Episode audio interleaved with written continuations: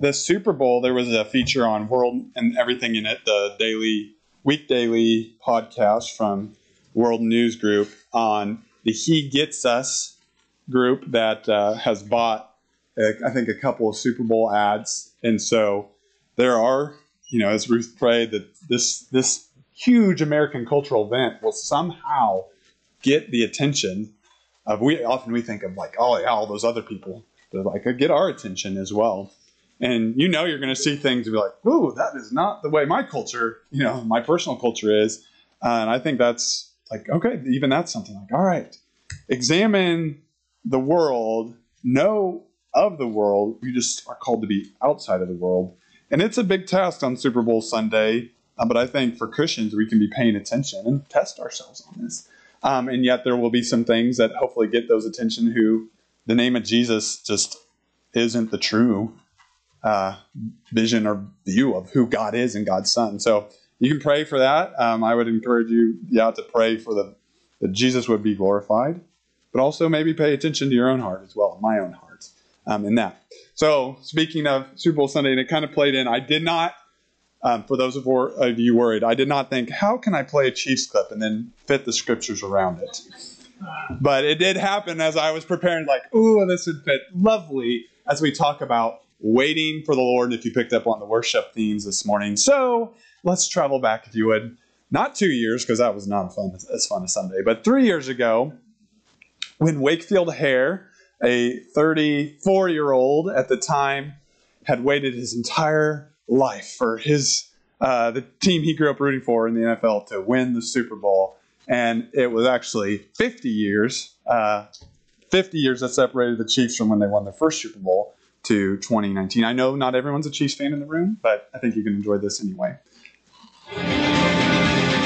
This is starting with the bummer part of the game a couple years ago. Interception, losing by three. Interception, fourth quarter, not very good odds. Have to, we made it to Super Bowl after 50 years, but have to wait who knows how long to actually win one after all that mess. 49ers are feeling pretty good. So then Chiefs fans start thinking about, well, we did win one once. That was a good day.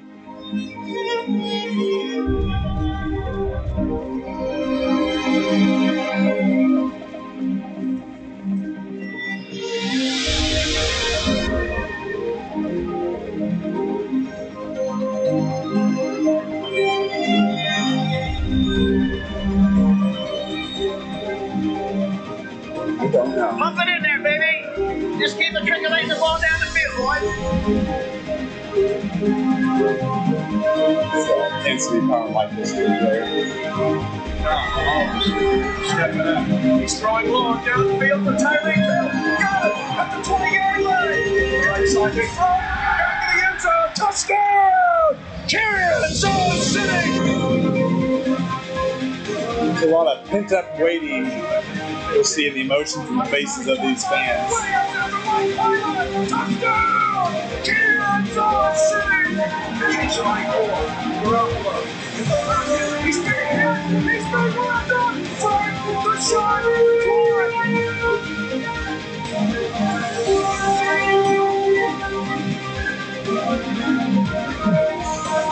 There's a little anxiety and waiting there.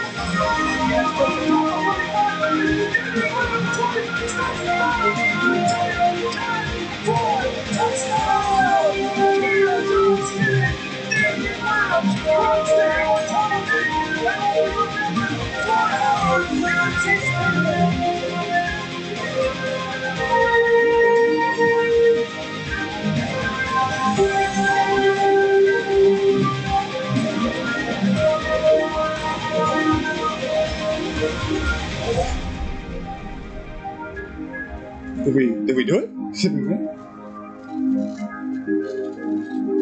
People crying. A lot of grown men crying that day, which is not typical. And then February pool jumping to celebrate. Because when you feel good, you want to feel bad pretty quick.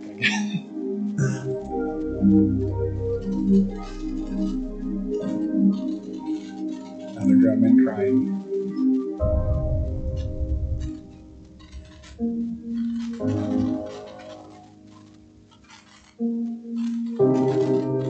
Football elicits a lot of emotion, that's for sure. So, um, so hang, hang, who's going down with the kids today? Okay, you're okay if I hang just a little bit longer with them, right? So, uh, so that was 50 years that the organization of the Chiefs, which a lot of people have come and gone since then, went from going to a Super Bowl then and winning the Super Bowl to going and winning the next Super Bowl. And so 50 years is a long time, right? And it was a lot of like, oh, most almost all those people in the videos, like they weren't alive when the Chiefs won their first Super Bowl. So it's like the first time you got to experience like my team won the Super Bowl. Um, and so waiting is really interesting. Ken last Sunday uh, pulled out the measuring tape. That was just last Sunday, right? And so strung it all the way around, uh, 300 foot, and you made it to 160, 70.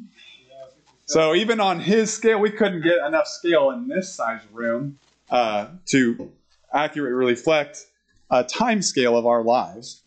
And anytime you have to wait, even right now, kids are like, oh, he's talking a little long. Like I, I'd rather go down with Andy. um, yeah. So even this five minutes seems like, oh, this seems like a long time. Um, as we get older, we know time actually seems like is going by much faster. Whereas a year when we were Johnny's age is not a year when we're Chucha's age, right? It's like, oh, that just goes by so fast. Uh, and so our concept of time is really interesting. We just think about what God has shown us about waiting and being ready. And we actually have quite a few examples in Scripture where the time was important and emphasized. Two years, Joseph waited in prison uh, in Egypt. Uh, two years, wrongly accused. Saul, men he'd helped get out of prison. Uh, oh, they forgot about me. You're like, well, when he when he sprung the the uh, Pharaoh's the man from Pharaoh's court from prison by helping him interpret, uh, oh, by by saying like, yes, this is what will happen. Please remember me. And you could think like, oh, Joseph's like, great, he's out. He'll remember me. He'll know. He can tell Pharaoh about me. I'll be out of here soon. And we don't know exactly how long he waited, but it's like it wasn't right away. It was that guy later being like, oh yeah, there was that guy that changed my whole life, and now I remember him. So he had to wait two years. You think about where your life might be in two years. Like what what are you waiting for? You might have to wait two years for. Uh, seems like a long time. Uh, seven years is uh, what was waited by uh, Jacob, you know, to work to marry a daughter, and then, oh, wrong daughter, not the one I was expecting, right? And so, seven years of work just to find your spouse or get to be united with your spouse. And you can think how, man, seven years. I remember when Sarah and I uh, were waiting to get married, and we always uh, played that uh, Beach Boys song. Wouldn't it be nice if we were older? Then we wouldn't have to wait so long because it just seemed like so long. Um, and we were engaged for 10 months, and oh, it seems so long. Um, but seven years would have been a lot different. 15 years is the time that passed probably from when David uh, was told he was going to be the next king of Israel to then when he actually was anointed and, and took the throne. 15 years. And we saw a lot happen in that time. It was like, really, God? Like, that's your anointed, your king, and, and 15 years is what it took for him to wait. 25 years for Abraham and Sarah to receive the promise of having a child. And it took 25 years for her to actually get pregnant. When a woman's body is, you know, going through that late phase of life is like, how? How is that logical? It's not. It doesn't make any sense for an already senior woman to wait 25 years to actually be with child. So 25 years of waiting there. 40 years in the desert, in the wilderness uh, for the Israelites. 40 years, and in fact, timed by a whole generation passing away. Like that was God's standard there of, hey, you all are going to pass away until a new generation who didn't doubt me so much can actually take the new land. So imagine waiting for 40 years. I am not 40 yet, so I there's just no way for me to comprehend a full 40 years. 2,000 years was how long we waited right now, right? We're in this 2,000 year period of Christ came and Christ left. He left this world, he ascended to heaven, and yet now we wait now for his coming and his return. But it's actually not the longest that God's actually had his people wait, even in this world. Approximately 4,000 years is what we pick up from Scripture of when the promise was given of Adam and Eve getting things crazy in the garden, and then God promising, like, there will be one who can stomp the head of the, of the serpent, who can defeat. It took approximately 4,000 years of when that was recorded to then when the Messiah was revealed. So who knows? We might not even be to halftime yet of waiting in, uh, in our 2,000 years. He's coming at a time we don't expect.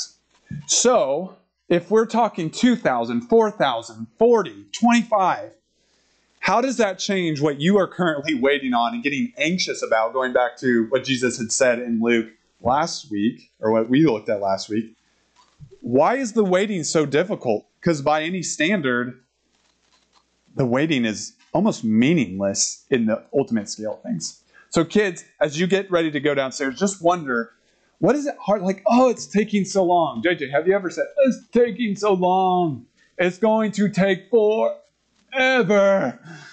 And it's like, I get it, kids. It hurts. It definitely hurts. There is a phrase we've said in our family. I really think it's scriptural, and the reason we say it so often pain only lasts for a little while. So, kids, if you're saying, I don't like what's going on in my life right now, I, I feel anxious, it hurts. I wish something would change. I wish God would come back. Hey, Cece, you got some? she got her hands Anytime, Cece, Andy will buy you breakfast. Is that what happens if you ask a good question? um, but just know this world is not the way things are supposed to be. There is a better, a better kingdom waiting for us. Kids, adults, all of us. There's something better. So as much as you're like, this stinks. This hurts. Bible teaches us. Jesus has promised us the pain only lasts for a little while. It does hurt. He says, I promise it's actually going to hurt. Just because it hurts, you don't mean like, well, then give me death because it's too much. No, he says it's going to hurt. And he says, in spite of that, I have life ready for you. And the waiting is going to be really difficult. But you're not the only one, nor the first one, who's been asked to wait. And as you wait, get ready, he says. And we'll look at that some more. Um, you can all listen to my sermon on podcast if you want to hear more. But right now, you can go with Andy uh, downstairs. We'll talk a little bit more about that as adults. I'm sure your parents would never object if you want to stay up here and listen to me.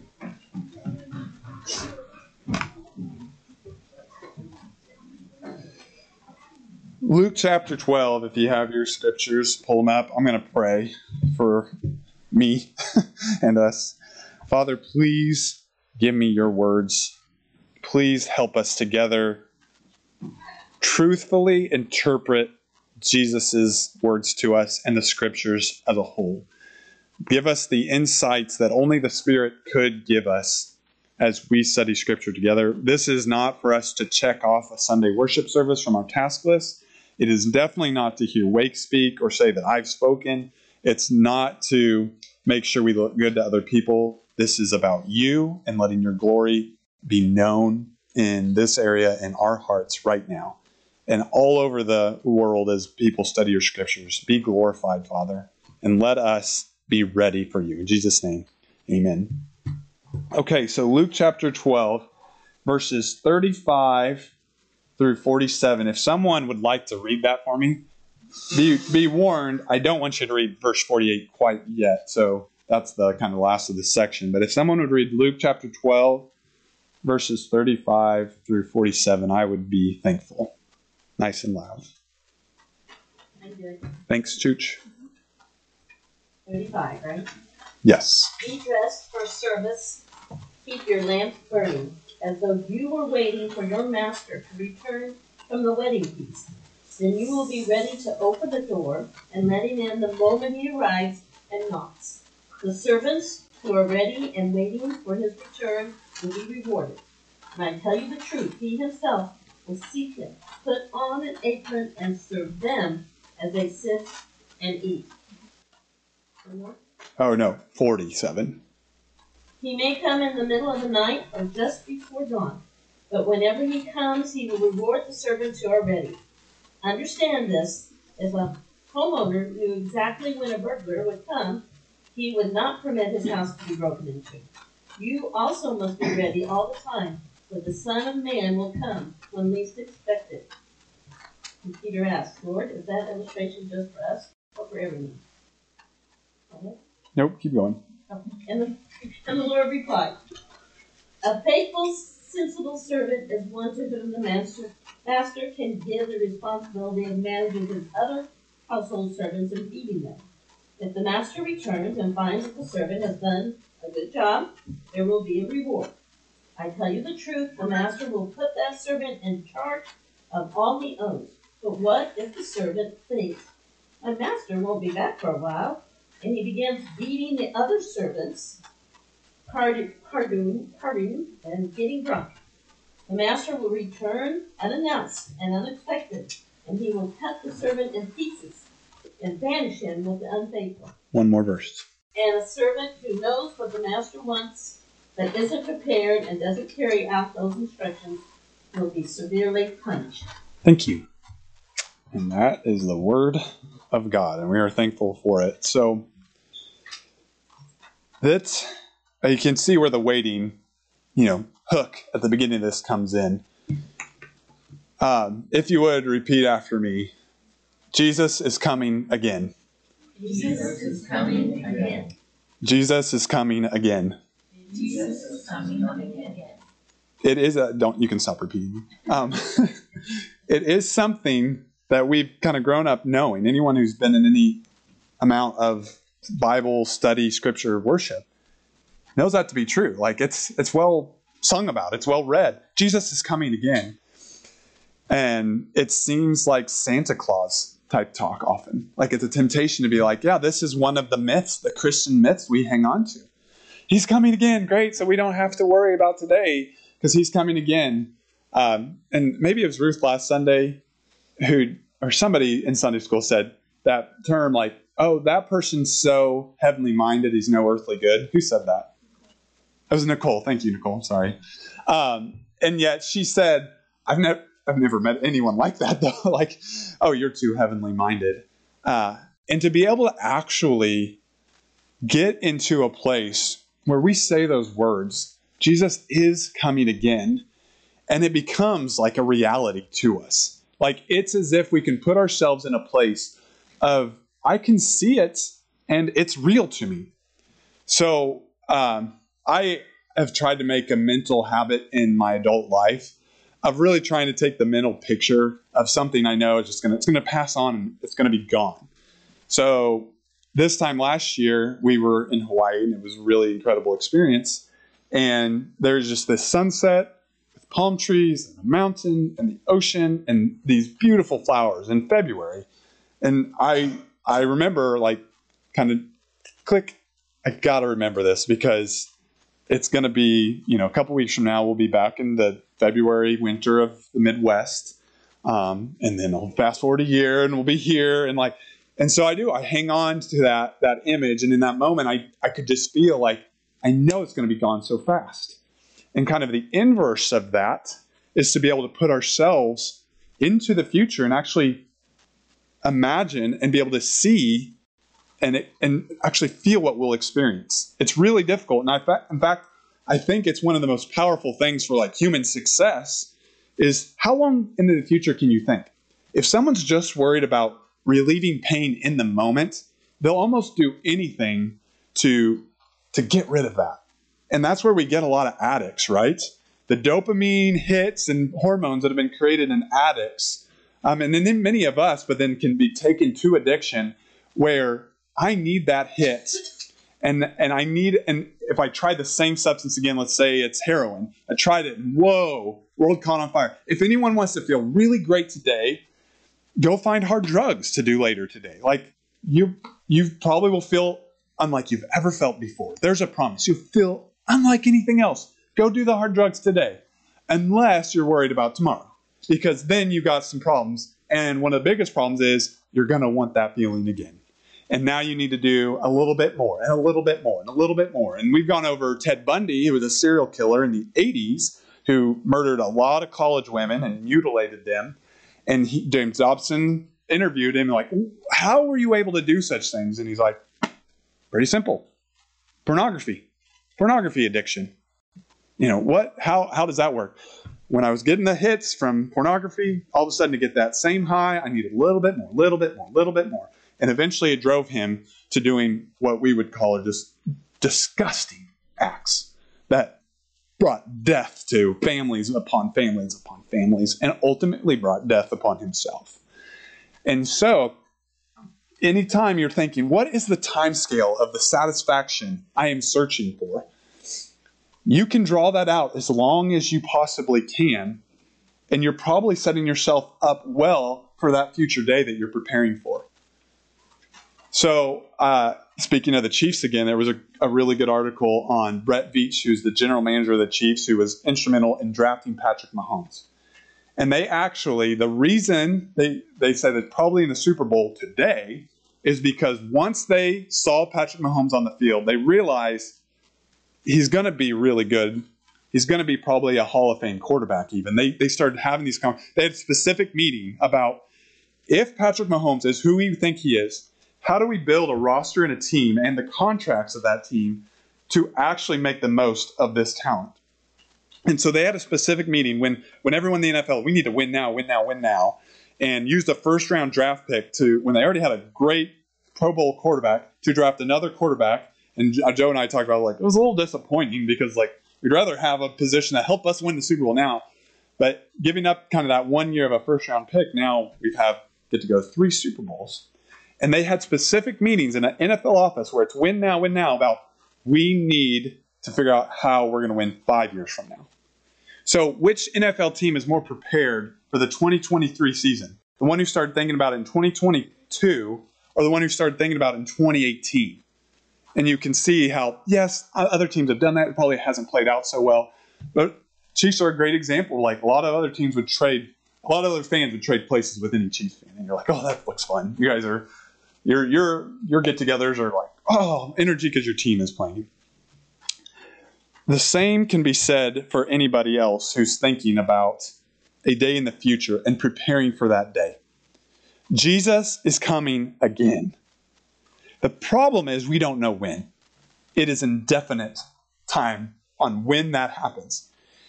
For those who are trying to figure out when, they are getting caught up in unscriptural practices. If you want to know a day or a year or even a, a um, an era that he might return, we just have the promise. He is coming at an hour we do not expect. And that the balance between looking and interpreting signs and the times and just being okay with we do not know when. Um, that's a whole nother conversation for another time. But what we can agree on is Scripture says, you will not know when.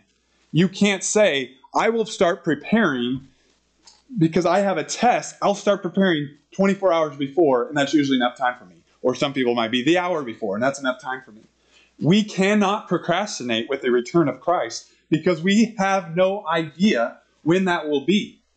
And so, as much as we might be like, you know, it wouldn't be so bad to live my life the way I want. And then when I know that I'm going to have to face the judge, when I'm going to have to see Christ, when I'm going to have to be in front of my Creator, then I'll start getting my house in order because I'm a procrastinator. That's what I do. I'm guilty of that, right? I think many are like, I'll get what I need done when it needs to get done. If we take that same mentality into being ready for Christ, we have a problem because we don't know when he's coming. And so, what does Jesus tell us then? What's our solution to the fact we don't know when to prepare? Now's the time. It should have been yesterday, but we don't have yesterday. So now it's today. And today, the present, we have to get ourselves ready. Uh, and so you could just live on that sermon alone, like, get ready, let's go, you know, ah, uh, Super Bowl hype speech. But what does that mean? Most people are like, okay, great, get ready. Uh, am I ready? Do I know what it? What does that even look like? Um, what most people have come to, when I say most people, I primarily mean Wakefield, is I was looking in. Chapter 9. Oop. One day, Oh, Jesus called just turn the together his 12 down on the apostles and gave them power It's and authority to cast out Uh, no, demons just hit the volume down on the aux because it'll probably be there on every Then single he slide. sent them out to tell every There you go. Thank you, Esther. What Wakefield has done in his life is I, I used to say about the Bible, like, I wish it'd make it clear what was required to be saved. I wish the Bible would just make it more clear about what I needed to do and when I needed to do it. Uh, and one reason I was wondering that is because I never really read the Bible much. you know, I'd heard the Bible stories, but to actually get a, a full look at Scripture took some time in my life. And it kind of led me to the mindset of what's the minimum required on my part to earn salvation? To be able to present myself to God on that day of judgment and say, hey, what do you think? Can we do this together? And you can tell, you know, where we've been the last few years in this church, you can tell why that's flawed thinking. Like, hey, please tell me what my minimum requirement is. And knowing that, well, the minimum requirement on your part, Wakefield, is perfection. How are you doing? Well, by the time I'd learned the minimum requirement, I realized I'd already failed the minimum requirement. And yet, that's still kind of the basis, the theology most of us have. Like, hey, if I if I do this to my neighbor, minimum requirement fulfilled. If I if I have joy and treat my kids more peacefully and patiently, minimum requirements. Like, can I slip in on the curve, God, please? And Him upholding His character, which is perfection. Do we want anything less for our next kingdom than it, for it to be perfect? Do you want a curve grade in heaven where injustices, maybe not quite so much as this earth, but there's still injustices there? Or would you like the next kingdom to be different from this one? And anybody who says, like, God, how can he be loving to not let, you know, us come in on our stained resumes? Well, it's because I don't want him to let me in on my stained resume because then I'll have what I already have, which is this world and glimpses of hell. And so I am glad he upholds that requirement. I'm glad his kingdom will not uh, re, will not renege on a perfect righteousness. But that leaves me here um, and so much further from I can't meet the daily requirement. And that's the recognition it takes to say, you can't, I can't, no one can, and yet we have Christ. And so, wh- what am I willing to do? What am I trying to strive to be allowed to be in the righteous presence of God? I can do nothing except die and take on a whole new life, which is the life of Jesus, which is the life of Christ. And yet, something so simple like I just have to die. And that's where we really dig in the claws like, no, I want life and I want it now. And so do not ask me to die from what I want in order to have something far off in the future that I can't fully comprehend. I am not going to die. I will not die to myself. How about just take some pieces and parts of me while I can hang on to my life? And God says, No. You you have to die so that there's no part of you left. And all that is left is me, is Christ. And so that's why it gets really difficult to even ask the question anytime in this world of like, hey, what's the minimum I can do? Because the minimum is always the same, and it's to die. If you want to follow me, Jesus says, you must take up your cross daily, die, daily, every day. There's no you, there's only Him. And that is tremendously difficult as a people in this world, bearing down our claws of wanting this world because it's really all we know at this point. And so, what am I actually willing to do? Are you, am I willing to die? Die to every throne, every preference you have for the sake of the one who says, I have something fuller, more abundant life, as Ken mentioned last week, as Jesus mentioned in Luke chapter 12 earlier. What am I willing to actually do? Am I willing to take on in this life the weight of so much pain as I prepare for the glory that is told is waiting for me? Am I willing to take on the weight as I wait? And that is something that the disciples were thinking about as well, and that the Spirit gave them to speak. In His kindness, God called you to share in His eternal glory. Sign us all up. Sounds great. By means of Christ Jesus. So, after, after you have suffered a little while, He will restore, support, and strengthen you, and He will place you on a firm foundation.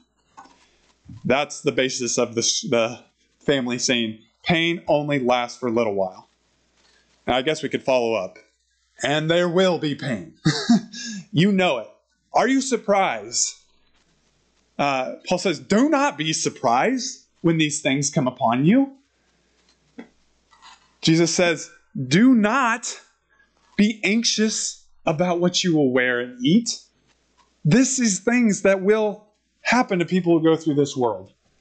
But just for a little while. Yeah, but wait, it's been years and this is really hard. I I believe you. I can't say I know all of what you all have endured or are enduring.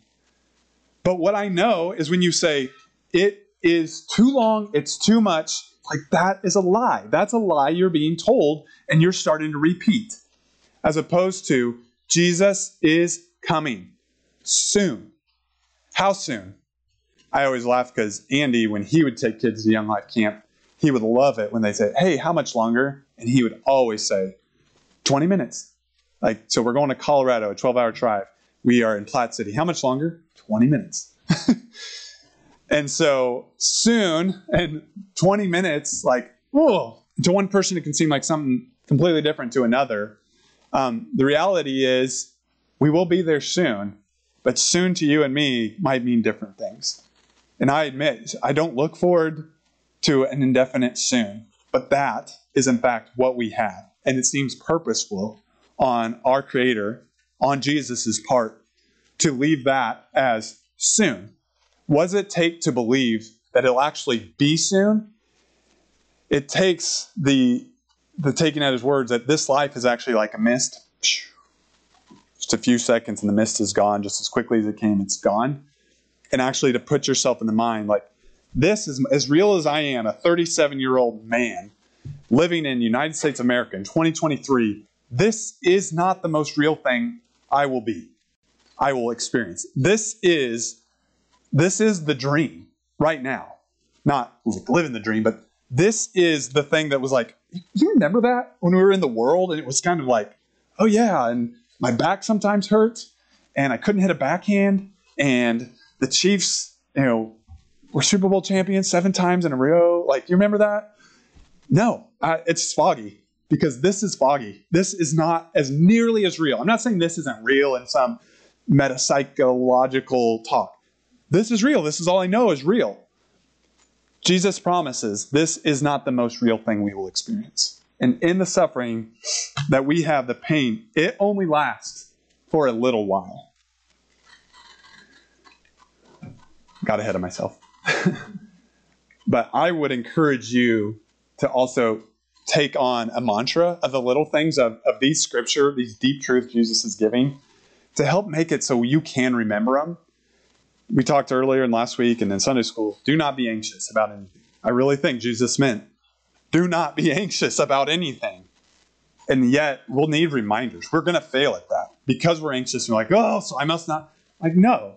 He's gently guiding us into His truth, His way, and what actually is real based on Him being the Messiah. So, this is one of them. Pain only lasts for a little while. And I encourage you to repeat that to yourself. Anxiety has no place here, would be another mantra that you might say. Like you're getting ready for your Monday morning tomorrow. It's going to be a little harder Monday because you probably stay up a little later than you typically do on this Sunday. Monday's coming. What are you going to tell yourself about Monday? Oh, here we go again. My Monday mantra. Here we go again. Or, pain only lasts for a little while. Anxiety has no place here. No place here. Um, and I encourage you to get those truths. And that's why I think the Jews were ins- instructed to put the truths of God everywhere. Door frames, wear them, put them everywhere. That is not a, par- uh, a verbatim from Scripture, but that's what I think Peter was getting at. Pain only lasts for a little while. A lot of people who are in deep pain, pain is the most real thing they have. But it is not. That's a lie. So what? So if you would, I'd like to read uh, from Luke chapter 21, where Jesus is on the same thought a little later. And he gives a little bit further and like, so, Jesus, okay? Be ready, be prepared. What does that mean? How do I get ready? And so,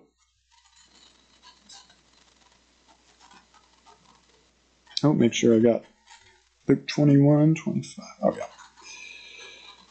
Okay, so Jesus said this. He's getting close to his, um, his time to be arrested and killed. And there will be strange signs in the sun, moon, and stars. And here on earth, the nations will be in turmoil, perplexed by the roaring seas and strange tides. People will be terrified at what they see coming upon the earth, for the powers in the heavens will be shaken. Then everyone will see the Son of Man coming on a cloud with power and great glory. So when all these things begin to happen, stand and look up, for your salvation is near. And then he gave him an illustration about the fig tree. Um, and heaven and earth will disappear, but my words will never disappear. And then verse 34, he says this, and this is kind of the part I want to emphasize Watch out. Don't let your hearts be dulled by carousing and drunkenness and by the worries of this life. Don't let that day catch you unaware like a trap, for that day will come upon everyone living on the earth. Keep alert at all times and pray that you might be strong enough to escape these coming horrors and stand before the Son of Man. So, he's like, oh, what do we do? If God is, eh, you know, He's the one who, who saves us, who calls us to Him, what do we do? And Jesus is clear here, thankfully, in these words about saying, do not let what we see around us in this world be calling the shots. To be dulled by carousing and drunkenness, or maybe just like dulled by the, the constant noise that we put into our life. I've said if Satan's doing one thing really well, uh, maybe his primary purpose that I've seen in Scripture and has made aware, if you ever read the Screwtape Letters, C.S. Lewis's kind of vision of what's Satan up to? It's just running interference on the glory of God that's all around us. If we stop long enough, like, where's the glory of God? The only reason we can't see it is because there's interference being run, like distraction, chaos, like noise. Just if you don't settle for one second, you, you won't have to worry about seeing the glory of God. But when you can just settle the things around you, drown out the noise and the interference, you start to get a peek of like, wow, God's glory is literally everywhere. So it's like Jesus is that's what I hear Jesus saying there. Don't be dull. Don't don't get so distracted by the things of this world that you lose sight of the fact that I am coming again. The most real part of you and me is when we will be standing in front of our our creator, our judge. That's the real thing. Don't let it come unaware. Don't let that day catch you like a trap. It is coming. There is no doubt. It is promised and promised clearly. Unlike some of the other scripture truths like, I think this is what it means. He is coming that day in great glory on clouds. I don't know exactly how that'll look, um, but he is coming. And so, what do I need to do? Hit my knees and pray that I could be strong enough to escape uh, these coming horrors. And a lot of this stuff, I'm like, oh, it might that that might already be here. Like some of these horrors, I, they, we might be living in those times. We might go ahead and keep our eyes up because hey, it could be any day. There's some like strange things happen the earth. Check. So keep your eyes up and know that it could be today, and that we, in our uplooking, it's like, oh, don't be so heavenly minded. You can't be earthly good. It's like, no, we are going to pray and hit our knees because we need help to handle the pain that we are currently in. We can't do it on our own. You need to hit your knees again for shock effect. Look, like even that makes you feel like, oh, he's not standing anymore. The posture of what is my heart doing, and to be able to actually get in a place where I can say, I can't do this on my own. I need your strength to pray before our Father in heaven that He would do and sustain us. He would do enough to sustain us that we can stand when that Son of Man comes. We won't be like, oh no, I am not ready. I am not ready. But instead to be looking forward to that day coming. Are you do you want Jesus to come back today? If your answer is not a quick and confident yes, beware that he may not be your savior. If you're not looking forward to this kingdom ending, that may mean this is your primary kingdom. And that's the one thing he is do not do. Use it as a test for you. If you do not want Jesus to come back right now, then you probably won't want him to be your king. You don't want him to be your king. It's a red flag.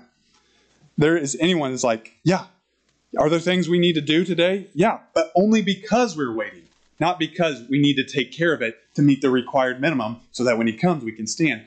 We only stand when we have perfect righteousness before him. We only have perfect righteousness when we believe in Jesus.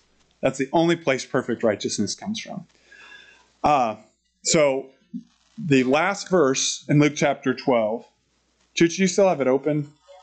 Read verse 48 in Luke 12 for me. But when someone who does not know and then does something wrong will be punished only lightly. When someone has been given much, much will be required in return. And when someone has been entrusted with much, even more will be required. So, out of be ready, what does that mean? Well, hit your knees and pray that you'd have the strength that you'll be ready to stand on that day he comes. And it's like Jesus saying, and what that means is everything I've given you, you're going to go after it and use for my glory, knowing that there's a bigger picture than whatever you're doing with it here on earth. That's a whole nother teaching. I was like, I'd like to go there, but I knew it'd be 11 o'clock by the time we got here. Um, but I would love to like, think, what do you have? What resources have you been given? And therefore, what call has been put in front of you to say, well, I'll just I'll just wait here with my hands in my pocket. What are you doing? Just waiting for the Lord. The Lord has said, Those who love me will keep my commandments, and those who love me will love and serve others. As I have done to you, go do the same. And you have a lot of resources. Most people hear money, dollar signs, when they hear that. Like that's one of many. You have so much. And some of you are retirees. And you're like, well, my, my economic production days, my main production days are over. Uh uh-uh. uh If they were over, you'd be dead. You'd not be here. They might just be just beginning. A retiree has the best ability of anyone because now they've been set free from just doing things for money and they've hopefully built up things and social security that can now like now what is the call of god? What's it truly? Where you get to wipe out one of the distractions of just i just need enough to feed my family. And all of us have that call. Retirees especially are in an interesting time of that like all right so what am i called to? More golf more fish more cooking and baking. Maybe but for what purpose God's called us to a purpose. As we wait, we have so much in front of us. And those who don't use that, be ready for your whooping, Jesus says. I'm going to beat you, and not just beat you. Well, he didn't say I would. He said, You'll get a beating, and it won't just be a beating, it'll be a severe beating. And a lot of times we just think about, like, oh, yeah, great, let's go to heaven, and, and God's not going to punish. Like, no, you will be punished by the Master who's called you and created you to do good things. There will be weeping and gnashing of teeth cast out from the kingdom of God. So anytime you're like, well, if this is if this is hell, I could live with this. There's worse than this. There is direct punishment for you. And there's so much better than this as well. And how do we get ready? You acknowledge that your life is not your own. Therefore, you can die. He can start living and live within us. And then it's like, well, as Paul said, if I'm here, great. I'm going to give myself to the work in front of me. But if I'm not here, yes, because I am with the Lord. And that's a day we'll be able to stand in the perfect righteousness, not of our own, but in Christ. So if you have any anxiety about Jesus coming back, don't run and hide because there's nowhere you can. But use it as a wake up call to say, you don't have to live with that anxiety. Christ specifically died and rose to take away that anxiety. And that's really good news. And it applies whether or not the Chiefs win the Super Bowl today. I have my expectations for disappointment today and for every day in my life, honestly, because this world is not my own. But as long as I am in this world, I am going to hit my knees and pray that I will have the strength to endure the pain that awaits and the suffering that is promised me. And I will do it looking forward to the fact that it only lasts a little while. And if you see me or any of each other not living in that truth, that is what a church family is for to say, what are you believing right now? You don't have to condemn. You can just be the one that checks in and asks good questions of each other. What are you believing right now? And how does that line up with the words that we've been promised from Christ himself? Let's pray.